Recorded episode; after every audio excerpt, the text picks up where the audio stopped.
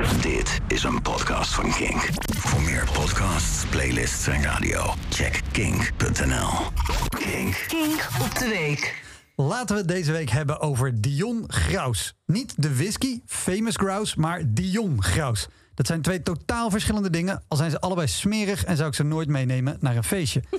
Maar dus PVV-Kamerlid, cavia-politie-uitvinder en, naar verluid, vrouwenmisbruiker Dion Graus. En ik zeg naar verluid hier puur om juridische redenen. Want voor je het weet heb je een aanklacht van laster aan je broek. Of in het geval van Dion in je broek. Nou, wat is er aan de hand met Dion Graus?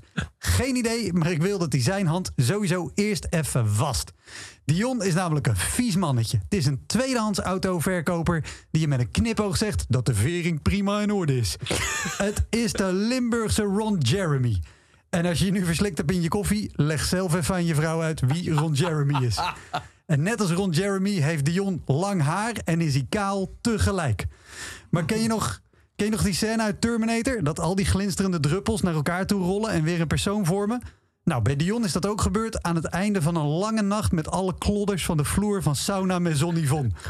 Hij is het type dat een foster parent kindje neemt en vervolgens elke brief beantwoordt met een dikpik. Zijn ex Joyce deed aangifte tegen hem wegens psychisch misbruik en mensenhandel. En er was aanvankelijk te weinig bewijs tegen Dion Graus. Maar de rechter had gerekend buiten Dion Graus. Dion is namelijk nogal paranoïde en die neemt alles op. Als Dion zegt, ja, dat zei mevrouw vannacht ook. En geloof me, dat zegt hij. Dan laat hij het daarna aan je horen. Alles nam hij op. Telefoongesprekken, vergaderingen. Maar ook hoe zijn ex tegen haar wil seks moest hebben met zijn beveiligers. En dan denk je misschien, wauw, dierenvriend Dion betaalt zijn beveiligers in Natura. Wat duurzaam. Nee.